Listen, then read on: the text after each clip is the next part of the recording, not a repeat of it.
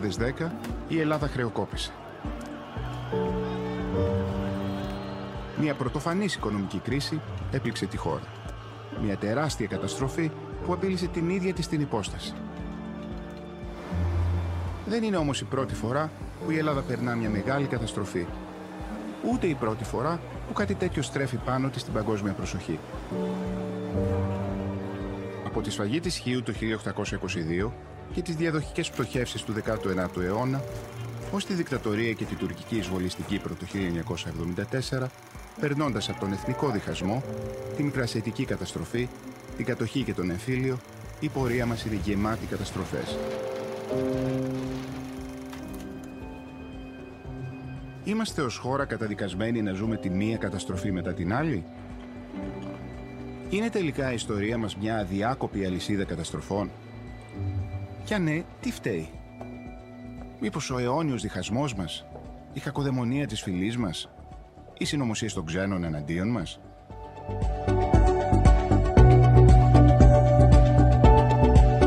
Γεια σας, είμαι ο Γιάννης Πανταζόπουλος και αυτό είναι ένα επεισόδιο της σειράς podcast «Άκου την επιστήμη». Για να μην χάνετε κανένα επεισόδιο, μπορείτε να μας ακολουθείτε στα Google Podcast, στο Spotify και στα Apple Podcast. Είναι τα podcast της Lifeo.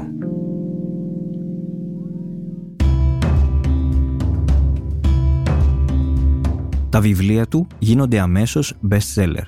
Οι ομιλίες του προσελκύουν πλήθος κόσμου. Το ντοκιματέρ του, «Καταστροφές και θρίαμβοι», το οποίο προβλήθηκε στην τηλεόραση του Sky πριν λίγους μήνες, γνώρισε τεράστια επιτυχία.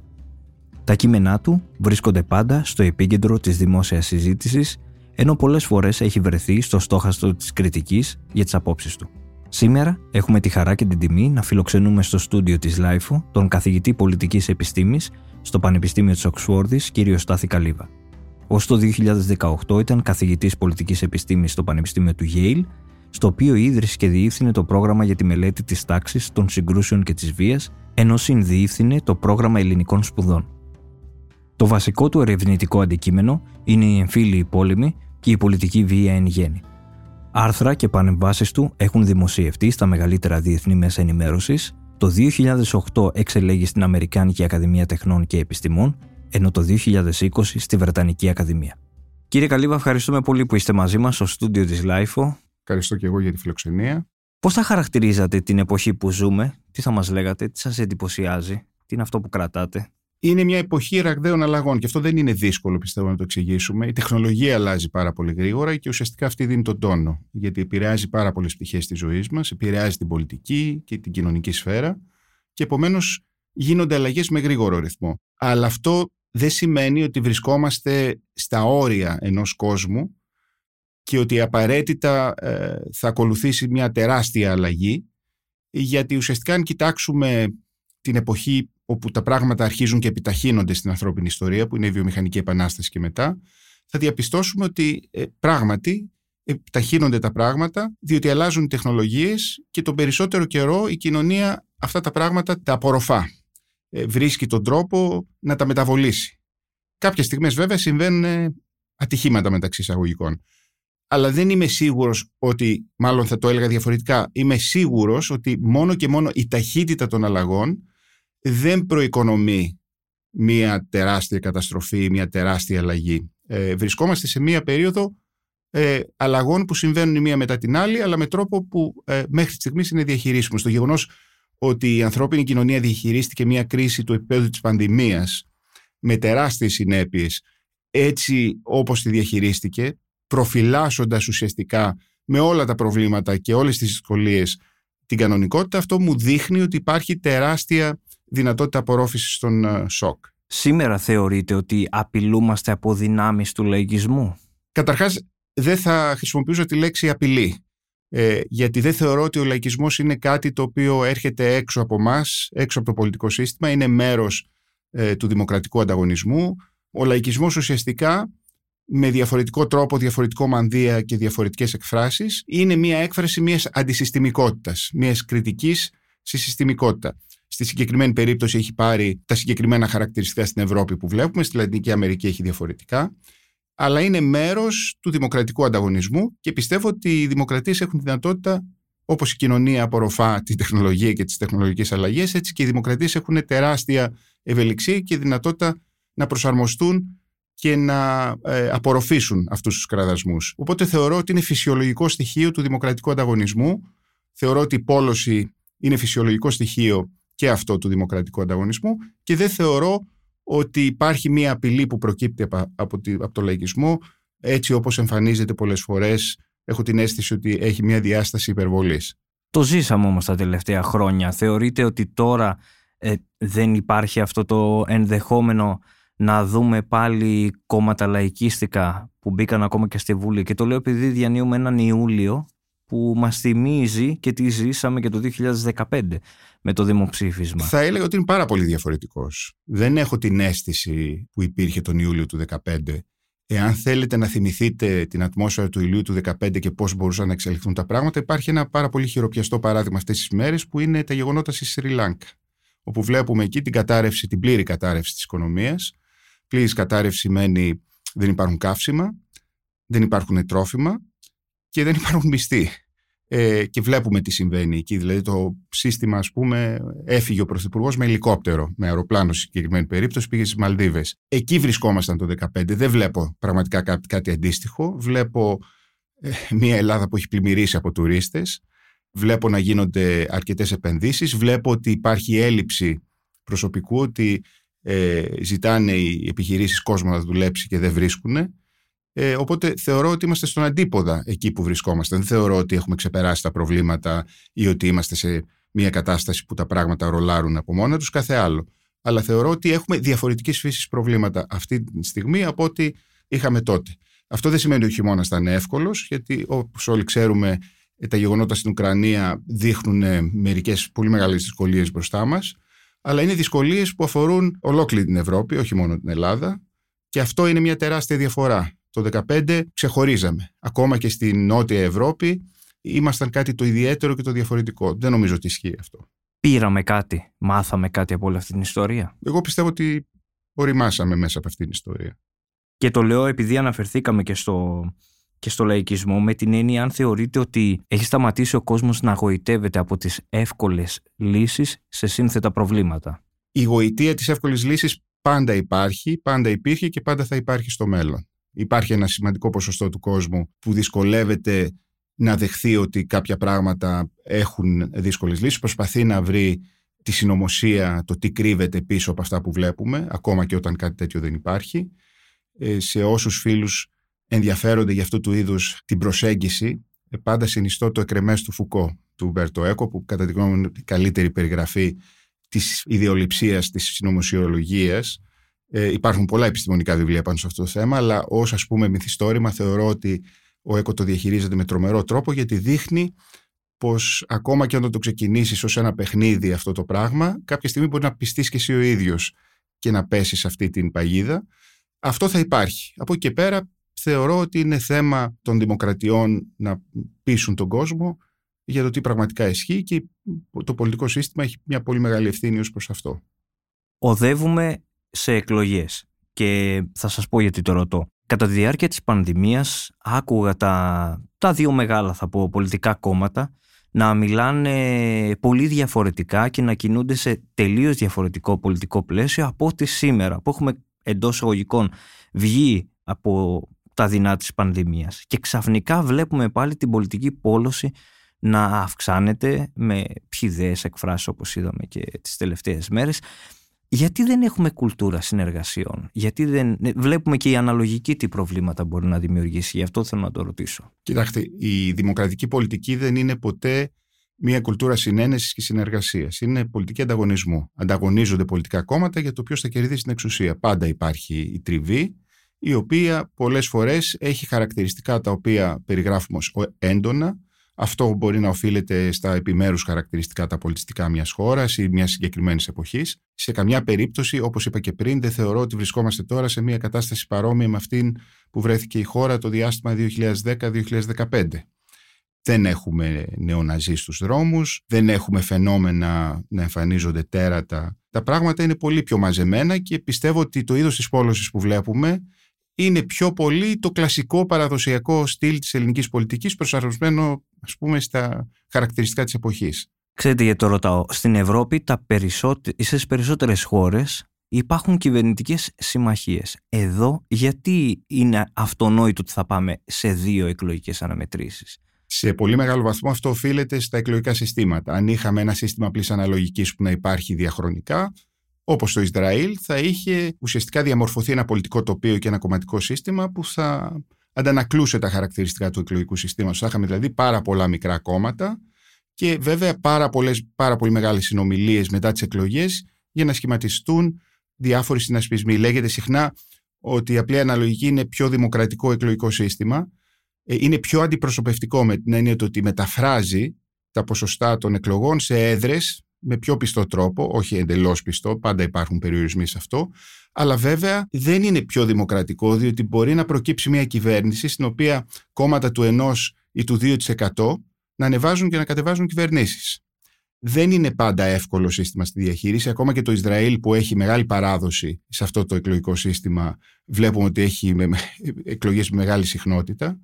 Οπότε δεν θα έλεγα ότι γενικά σε εξασφαλίζει η απλή αναλογική και σε βάζει σε μια τέτοια κουλτούρα. Βλέπουμε στις, ε, σε χώρες με διαφορετικά εκλογικά συστήματα όπως το Ηνωμένο Βασίλειο κρίσεις εσωτερικές στα κόμματα. Γενικά όσο πιο λιγότερο αντιπροσωπευτικό είναι το εκλογικό σύστημα, τόσο πιο πολύ μεταφέρεται ουσιαστικά ο ανταγωνισμός ανάμεσα σε φράξεις μέσα στα κόμματα, στο εσωτερικό των κομμάτων, δεν γίνεται ανάμεσα σε διαφορετικά κόμματα. Ε, τώρα βρισκόμαστε σε μια ιδιαίτερη καμπή που θυμίζει λίγο του 1989, όπου έχουμε ένα εκλογικό σύστημα που ψηφίστηκε ουσιαστικά για να καταστήσει την κυβερνησιμότητα πολύ, πολύ πιο δύσκολη, με αποτέλεσμα να χρειαστεί να πάμε σε αυτές τις εκλογές τις ιδιότυπες με δύο γύρους.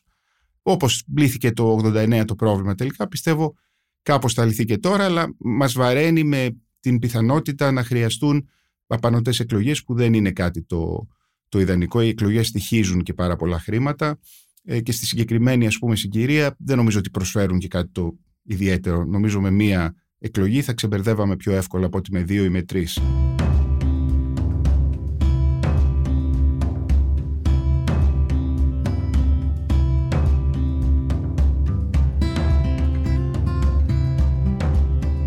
Τι άφησε πίσω της η δεκαετής κρίση; Αναφερθήκατε κι εσείς και στο διάστημα του 2010-2015, αλλά τι άφησε πίσω της όλη αυτή η δεκαετία; Ε, αυτό είναι μια πολύ μεγάλη συζήτηση. Σίγουρα άφησε ένα τεράστιο τραύμα σε πάρα πολύ κόσμο, διότι η κοινωνία ήταν τελείως απροετοίμαστη για αυτό που συνέβη.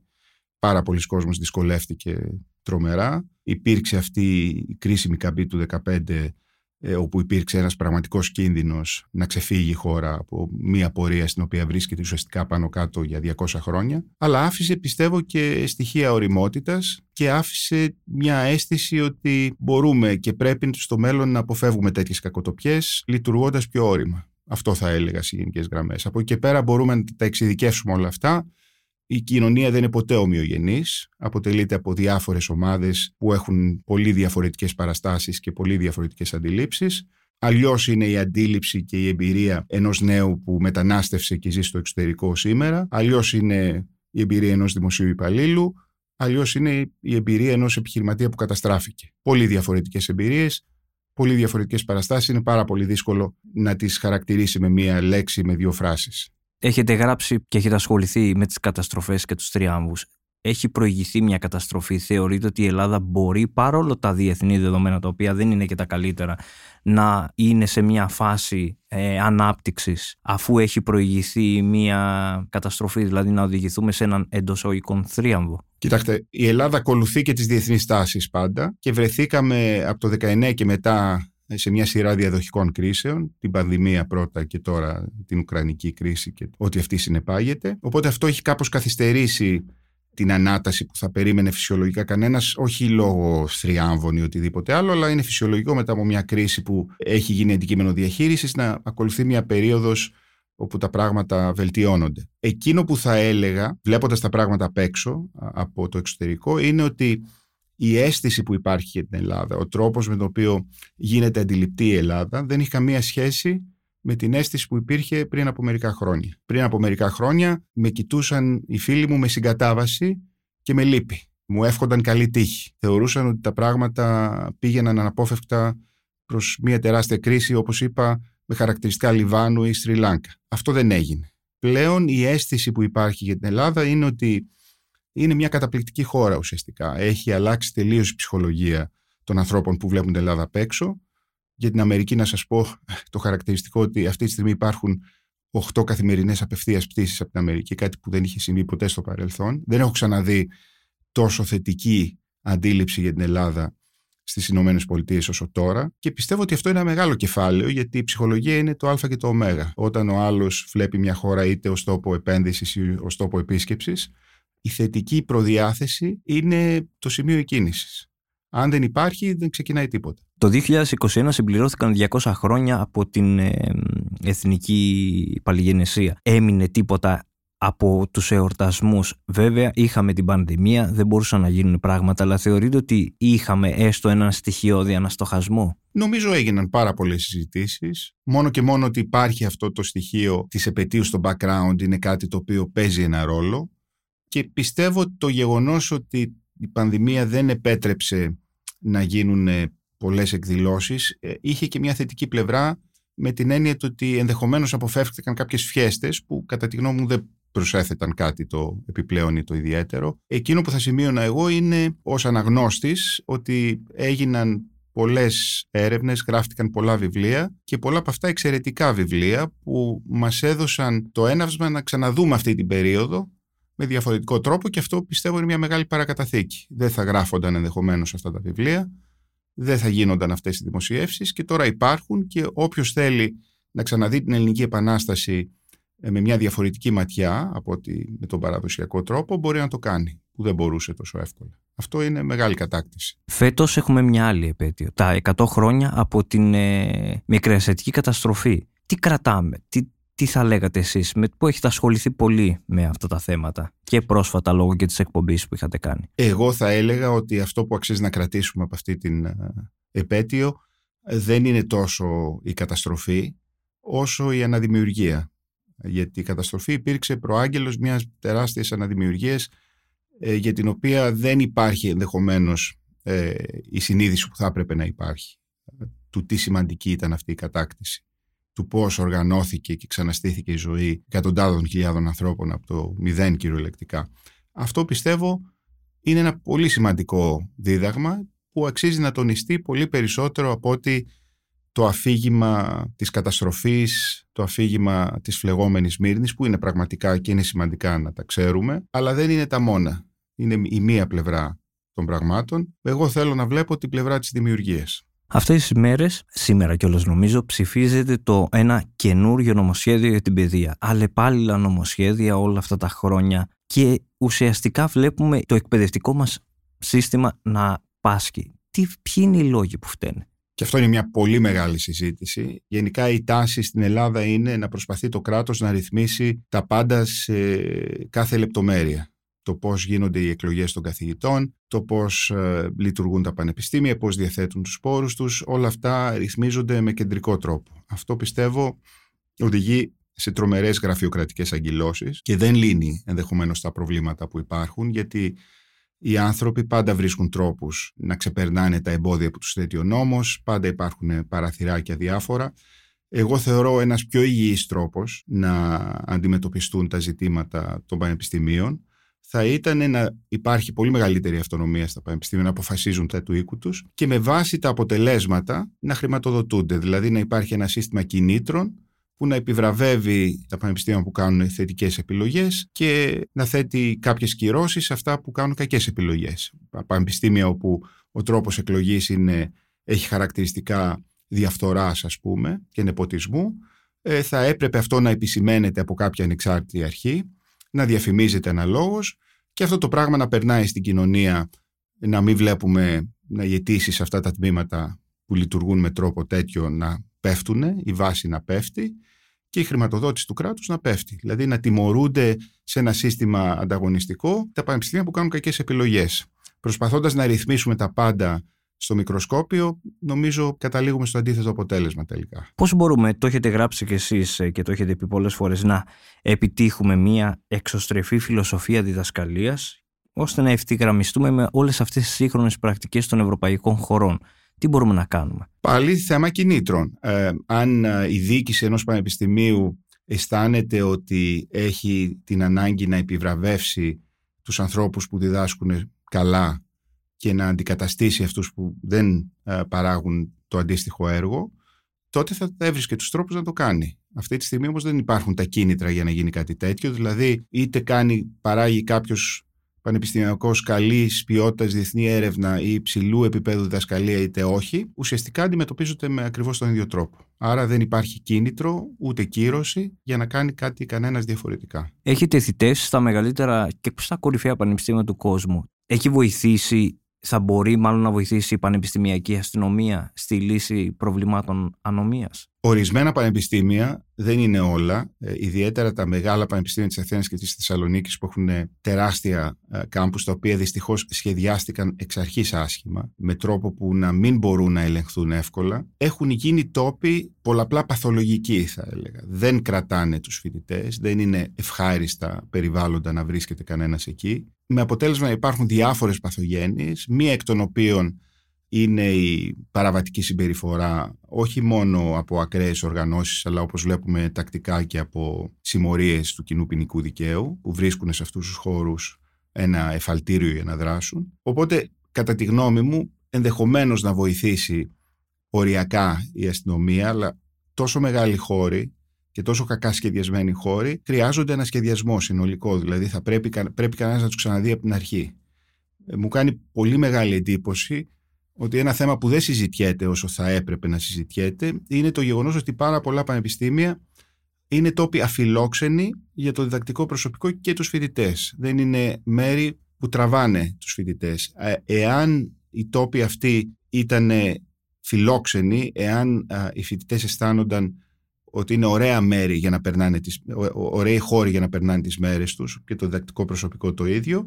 Αν ήταν γεμάτοι από ζωή, δεν θα υπήρχαν πολλά από τα προβλήματα τα οποία υπάρχουν σήμερα, της παραβατικότητας, της εγκατάλειψης, των βανδαλισμών κλπ. Οπότε πιστεύω ότι όπως και σε πολλά άλλα θέματα, το να επικεντρωνόμαστε μόνο σε αυτό το θέμα της αστυνομίας, ουσιαστικά είναι ένας που κρύβει πίσω του τεράστια προβλήματα τα οποία κανένας δεν είναι διατεθειμένος να ανοίξει. Διότι αυτό θα σήμαινε ότι πολλοί άνθρωποι θα ξεβολεύονταν και ότι πολλά πράγματα θα άλλαζαν προς μια κατεύθυνση που πολλοί άνθρωποι που κατά τα άλλα υπερασπίζονται τη συνέχεια και τον καλό τρόπο λειτουργίας στην πραγματικότητα δεν επιθυμούν πραγματικά αυτού του είδους την αλλαγή και τις συνέπειες που θα έφερνε. Είναι ένα χαρακτηριστικό που συναντάει σε πάρα πολλές ε, δημόσιες συζητήσεις κανείς ότι συζητάμε με τρόπο συχνά οπαδικό και με σύμβολα που παραπέμπουν σε αυτόν τον οπαδικό τρόπο προβλήματα που συχνά είναι επουσιώδη χωρίς να συζητάμε τα προβλήματα που κρύβονται από πίσω.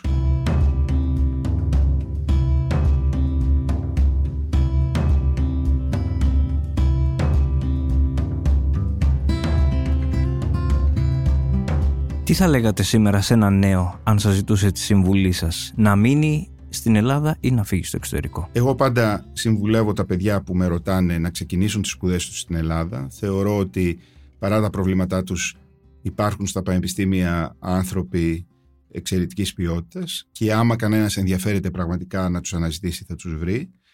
Και επιπλέον ε, σπουδάζοντας, ε, περνώντας μια κρίσιμη ηλικία στην Ελλάδα, ένα κρίσιμο χρόνο και μια κρίσιμη καμπή στη ζωή τους, τα παιδιά αυτά αποκτούν μια αίσθηση αυτής της κοινωνίας που θεωρώ απαραίτητη. Όταν φεύγεις από τα 18 σου, δεν την έχεις αυτή την αίσθηση. Θα τους έλεγα να χρησιμοποιήσουν τη μοναδική ευκαιρία που τους δίνει το πρόγραμμα Εράσμους να σπουδάσουν ένα χρόνο έξω, τουλάχιστον, να αποκτήσουν αυτή την εμπειρία με τρόπο εύκολο, πράγμα που γίνεται και να συνεχίσουν τις σπουδές τους ε, με μεταπτυχιακά, διδακτορικά κλπ. στο εξωτερικό, να φύγουν να δουλέψουν για ένα διάστημα στο εξωτερικό και μετά να αποφασίσουν οι ίδιοι τι τους πάει καλύτερα. Άλλωστε αυτές δεν είναι ποτέ μόνο σήμαντες αποφάσεις. Αφενός οι άνθρωποι μετακινούνται, μπορούν να ξεκινήσουν μια καριέρα έξω, να επιστρέψουν στην Ελλάδα, να ξαναφύγουν. Δεν υπάρχει πια η έννοια της μαύρης πέτρας, ότι τα πράγματα αποκτούν μια διάσταση τελειωτική. Και επίσης, ακόμα και όταν ζεις αλλού, έχεις τη δυνατότητα να κάνεις πράγματα σε πολλούς και διαφορετικούς χώρους. Μπορούν να έχουν μια παρουσία και μια δραστηριότητα και εκτός Ελλάδος και μέσα στην Ελλάδα. Δηλαδή, το δίπολο μέσα ή έξω είναι τελείως ξεπερασμένο τα πράγματα, θεωρώ. Τι θεωρείτε σήμερα φρέσκο και τι γυρασμένο; Ε, αυτό δεν ξέρω αν μπορώ να το απαντήσω. Θα έλεγα ότι φρέσκο είναι αυτό που ξεφεύγει από την πεπατημένη. Δηλαδή για μένα πάντα μου τραβάει την προσοχή κάτι που δεν έχω ξανακούσει. Πολλές φορές και όπως είναι φυσικό έχουμε μια επανάληψη θεματολογιών ακόμα και όταν ανανεώνονται ας πούμε οι μορφές και το ύφος, ουσιαστικά είναι πολύ εύκολο να το ξεφλουδίσεις και να δεις μια ας πούμε επανάληψη από κάτω Οπότε φρέσκο είναι αυτό που σε ξαφνιάζει με ευχάριστο τρόπο. Είναι κάτι που δεν έχεις ξαναδιγερασμένο, είναι αυτό που επαναλαμβάνεται πολλές φορές συμβατικά ή τελετουργικά. Είναι αυτό που είναι κενό περιεχομένου. Πολλές φορές οι άνθρωποι αισθάνεται ότι πρέπει να το πούνε γιατί έτσι ικανοποιούν είτε μια συνήθεια που υπάρχει και το οποίο λειτουργεί ως ουσιαστικά ε, κάλυμα για την έλλειψη οποιοδήποτε πράγματος. Δηλαδή χρησιμοποιείς τα κλισέ όταν δεν έχεις κάτι να πεις. Οπότε με αυτή την έννοια θα έλεγα, δεν θα το έλεγα γερασμένο γιατί αυτό παραπέμπει στην, στην έννοια ότι το γύρας είναι απαραίτητα κακό πράγμα. Δεν είναι μόνο κακό. Θα έλεγα ότι αυτό που αξίζει να τονίσει κανένας είναι η προσπάθεια να σκεφτεί κανένας κάτι καινούριο, να σκεφτεί με διαφορετικό τρόπο, να μην ε, επαναλαμβάνει πράγματα τα οποία έχουμε συνηθίσει να τα χαρακτηρίζουμε, να τα χαρακτηρίζουμε στερεότυπα ή ως κλισέ. Έχει χαθεί, πιστεύετε, η σκέψη στις μέρες μας. Το λέω με την έννοια ότι έχουμε πάρα πολύ υπερπληροφόρηση, αλλά αισθάνομαι ότι αυτή η υπερπληροφόρηση δεν συνεπάγεται και γνώση. Τι πιστεύετε; Δεν πιστεύω ότι ισχύει. Όντως υπάρχει υπερπληροφόρηση και όντως είναι πάρα πολύ εύκολο να πνιγεί στη θάλασσα τη πληροφορία, αλλά θεωρώ ότι ποτέ δεν είχαμε πρόσβαση σε τόσο πλούσια, τόσο ποικίλη σκέψη που εκφράζεται είτε με τη μορφή της επιστημονικής έρευνας, είτε με τη μορφή της καλλιτεχνικής δημιουργίας, σε πάρα πολλά διαφορετικά πεδία, από την μουσική ως τη λογοτεχνία, από το λεγόμενο non-fiction γράψιμο και την γραφή και την προσέγγιση, δηλαδή πραγμάτων με όρους έρευνας, το κινηματογράφο και το θέατρο, δηλαδή υπάρχει ένας απίστευτος πλούτος και μάλιστα ένας πλούτος στον οποίο κανένας έχει πρόσβαση με τρόπο ε, που παλιότερα θεωρείται τελείως επιστημονική φαντασία. Θα πρόσθετα εδώ, γιατί προέρχομαι από μια γενιά στην οποία το να βρεις ένα καλό τραγούδι ήταν ένας ολόκληρος μαραθώνιος. Ότι αυτό καμιά φορά, ή μάλλον πολύ συχνά, ε, δεν ήταν άσχημο με την έννοια ότι σε έβαζε μια διαδικασία αναζήτησης που σε διαμόρφωνε. Και εκτιμούσες αυτό που έβρισκες με έναν τρόπο που σήμερα πολλές φορές δεν εκτιμάς γιατί είναι τόσο πολλά τα καλά πράγματα που μπορείς να βρεις που τα προσπερνάς με ένα άκουσμα βλέπεις ένα ωραίο τραγούδι ενδεχομένως δεν θα τα ακούσεις και μέχρι το τέλος ξέρεις ότι μπορείς να τα ξανακούσεις οποιαδήποτε στιγμή ενώ τα παλιότερα χρόνια το να βρεις ένα δίσκο είχες με ένα άκουσμα έπρεπε να, σκε... να βρεις έναν τρόπο ρωτώντας στα δισκάδικα ρωτώντας τους φίλους σου ο δίσκος αυτός πολλές φορές δεν υπήρχε στην Ελλάδα, έπρεπες, έπρεπε να βρεις ένας, ένα τρόπο να ταξίδευε ένας γνωστός στο εξωτερικό, να τον ψάξει, να τον αναζητήσει κλπ. Αυτό πρόσθεται μία αξία στο αντικείμενο. Δεν ήταν τα πράγματα τόσο εύκολα. Αλλά από την άλλη πλευρά η ευκολία της πρόσβασης έχει τρομερά πλεονεκτήματα. Δηλαδή η άσχημη πλευρά της δυσκολίας της πρόσβασης ήταν ότι δεν ερχόσουν σε επαφή με πράγματα που αν ερχόσουν σε επαφή θα σε μεταμόρφωναν. Σήμερα τι μας διαμορφώνει όμως; Μας διαμορφώνουν πολλά από αυτά τα πράγματα. Πολλοί άνθρωποι στέκονται στην επιφάνεια.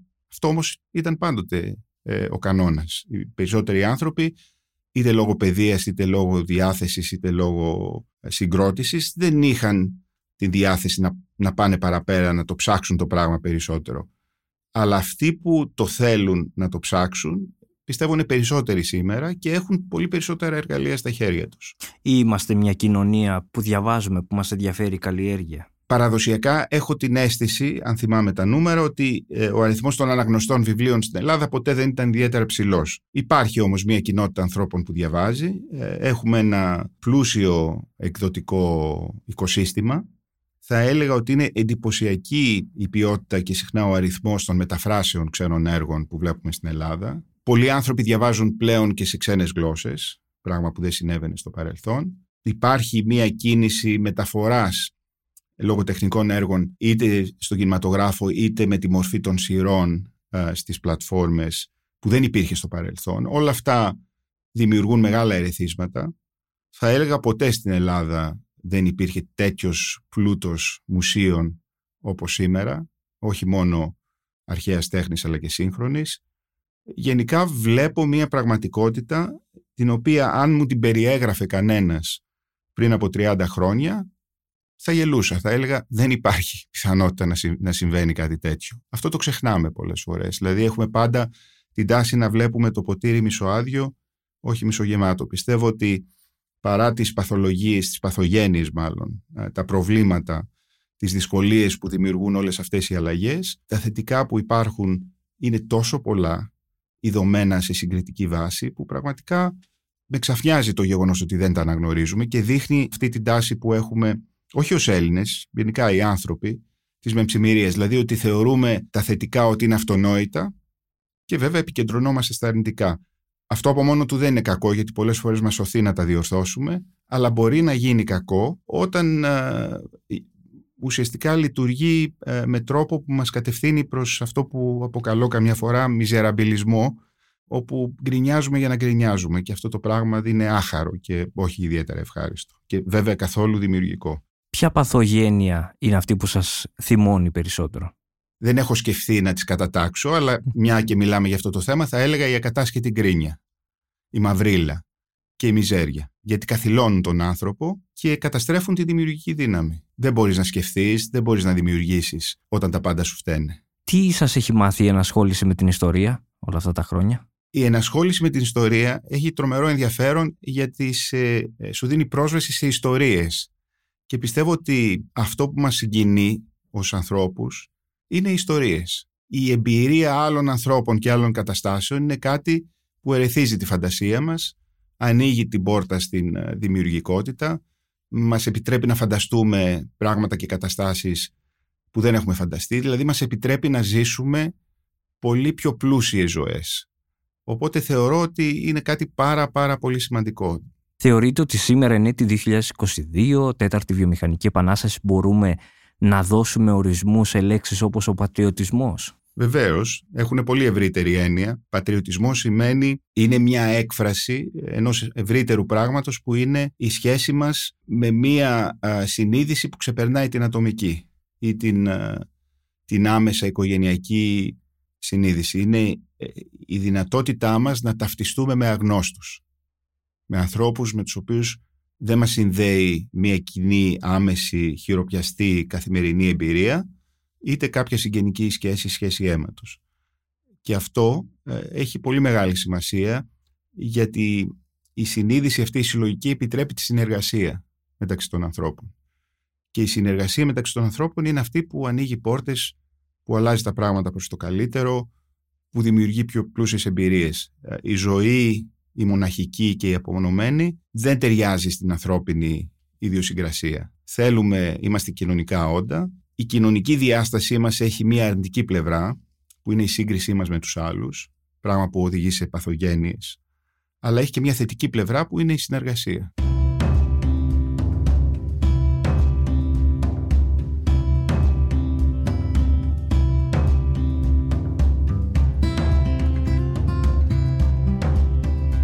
Ποια ιστορική περίοδο είναι αυτή που αό, σας αρέσει να μελετάτε περισσότερο; Αυτή που ξέρω λιγότερο.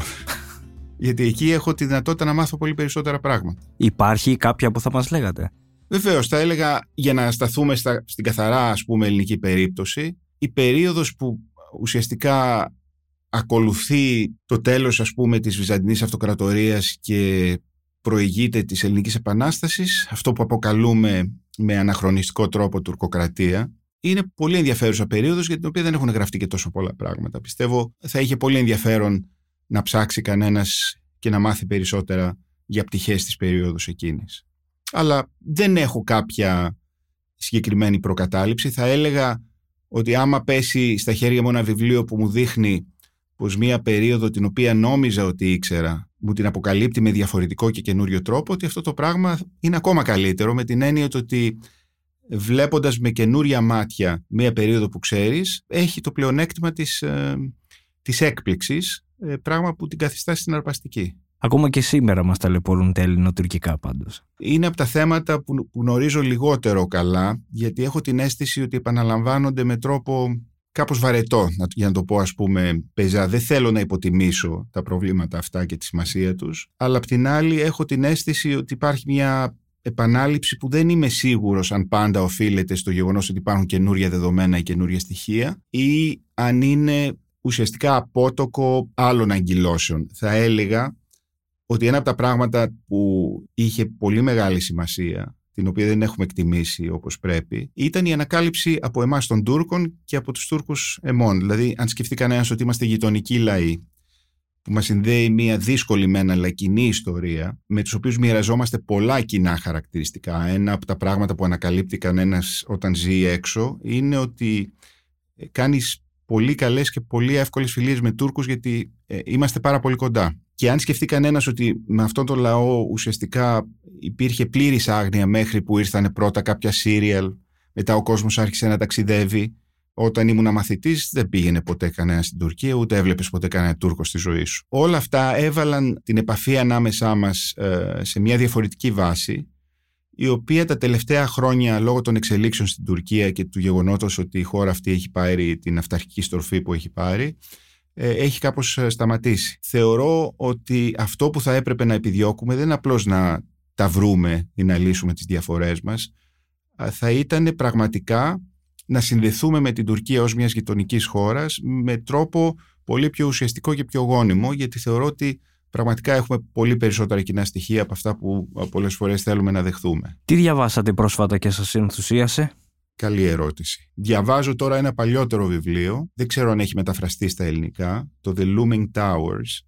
Είναι ένα βιβλίο το οποίο κυκλοφόρησε πριν ε, από καμιά δεκαριά, παραπάνω χρόνια, το οποίο είναι μια ιστορία της Al-Qaeda, δηλαδή του Bin Laden και του κινήματος αυτού του, που μεταφράστηκε με όρους που συχνά αναφέρουμε ως ε, Ισλαμικός φονταμενταλισμός και τρομοκρατία. Είναι μια καταπληκτική δημοσιογραφική έρευνα που πάει σε πολύ μεγάλο βάθος, υψηλής ποιότητας, που θέτει μια σειρά από πολύ ενδιαφέροντα ερωτήματα και που μας δίνει μια πλούσια ιστορία αυτού του συγκεκριμένου χώρου, δηλαδή το πώς στις χώρες της Μέσης Ανατολής και της Κεντρικής Ασίας αναπτύχθηκε ένα κίνημα με έντονο ας πούμε ουτοπικό και θρησκευτικό χαρακτήρα που οδήγησε σε τρομερές πολιτικές ανακατατάξεις που είχαν επιρροή σε ολόκληρο τον κόσμο. Είναι κάτι που δεν γνωρίζουμε πάρα πολύ καλά και είναι ένα βιβλίο που με έχει εντυπωσιάσει. Είναι πολύ γνωστό βιβλίο.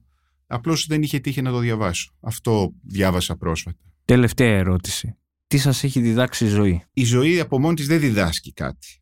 Δηλαδή την καθημερινότητα την εισπράττει κανένας και με βάση τα εργαλεία που έχει, την προσωπικότητά του, τη συγκρότησή του, την χρησιμοποιεί για να κάνει μερικά περισσότερα βήματα. Θα έλεγα ότι ο τρόπος με τον οποίο μου αρέσει στο βαθμό που έχω τη δυνατότητα να έρχομαι σε επαφή με την καθημερινότητα είναι να αντλώ τα στοιχεία εκείνα που καθιστούν την καθημερινότητα ενδιαφέρουσα και ενίοτε συναρπαστική.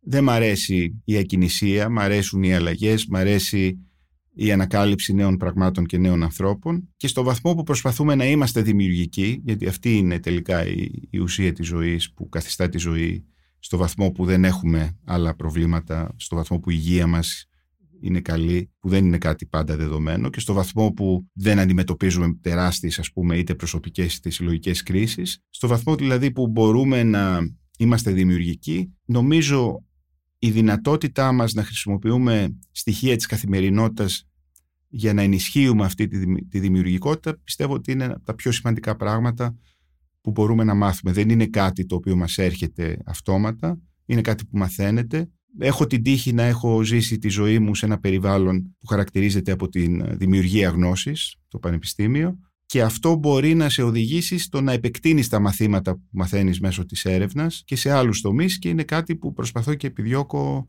να κάνω πραγματικότητα στο βαθμό που είναι δυνατό και στο βαθμό που μπορεί να γίνεται σε καθημερινή βάση. Θέλω να σας ευχαριστήσω πάρα πολύ για αυτή την συναρπαστική συζήτηση, τη δημιουργική θα έλεγα. Ευχαριστούμε πάρα πολύ. Και εγώ ευχαριστώ πολύ.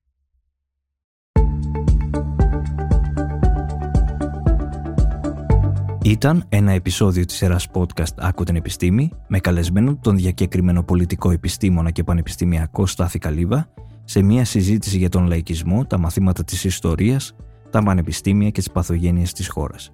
Για να μην χάνετε κανένα επεισόδιο, μπορείτε να μας ακολουθείτε στα Google Podcast, στο Spotify και στα Apple Podcast. Ηχοληψία, επεξεργασία και επιμέλεια, Φαίδωνας Χτενάς και Μερόπη Κοκκίνη. Ήταν μια παραγωγή της LiFO. Είναι τα podcast της LiFO.